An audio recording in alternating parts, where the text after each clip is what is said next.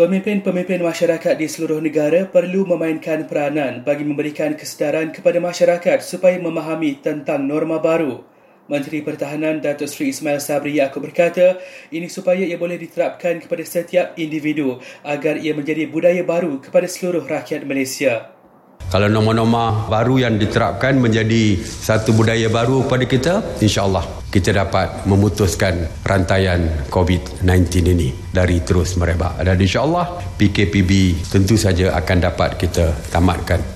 Semalam 43 individu ditahan kerana ingkar PKPB, manakala sejumlah 356 lagi dikenakan kompaun.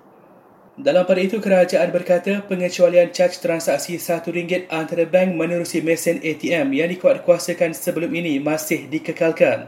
Bermula hari ini, mesin ATM kembali beroperasi seperti biasa, tidak lagi terhad dari pukul 8 pagi hingga 8 malam. Hanya penuntut baru tahun akhir dan pasca siswaza dibenarkan ke kampus IPT masing-masing bagi sesi akademik Oktober ini susulan pandemik COVID-19.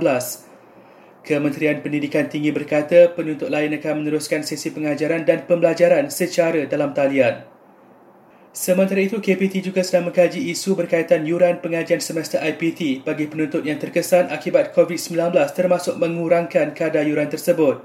Ini kerana kebanyakan mereka hanya belajar secara dalam talian dan tidak lagi menggunakan sepenuhnya kemudahan di universiti.